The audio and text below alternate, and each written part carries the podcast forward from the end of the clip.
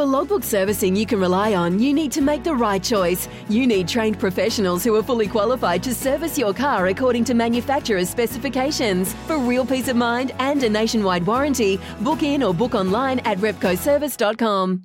Sometimes needing new tyres can catch us by surprise. That's why Tyre Power gives you the power of zip pay and zip money. You can get what you need now, get back on the road safely, and pay for it later. Terms and conditions apply. So visit tyrepower.com.au or call 13 21 91. George, if, if ben, uh, ben, Simmons was um, the evil monster last year in terms of off court uh, behaviour and things going on around uh, his non performances, uh, if anything, he certainly passed the baton this year to Kyrie Irving.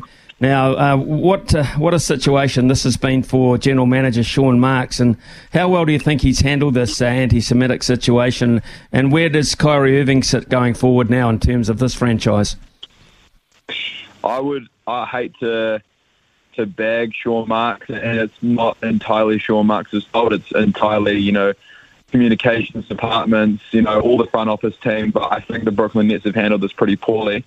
Um, I, I think that it took them, I think, five days for the Brooklyn. Or it was it was it was a quite an extended period of time for the Brooklyn Nets and the NBA to actually come out with a statement once the situation had happened.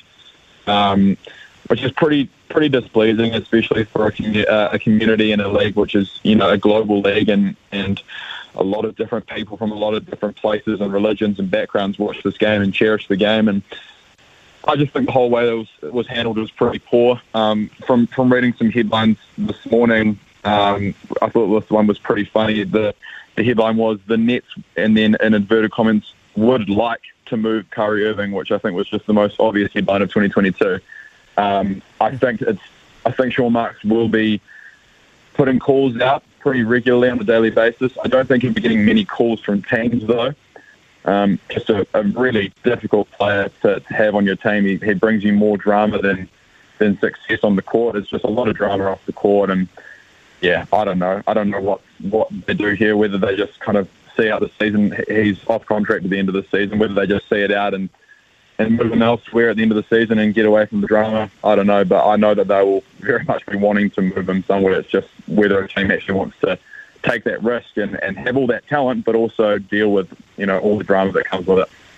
Sometimes needing new tyres can catch us by surprise. That's why Tyre Power gives you the power of zip pay and zip money. You can get what you need now, get back on the road safely, and pay for it later. Terms and conditions apply. So visit tyrepower.com.au or call 13 21 91.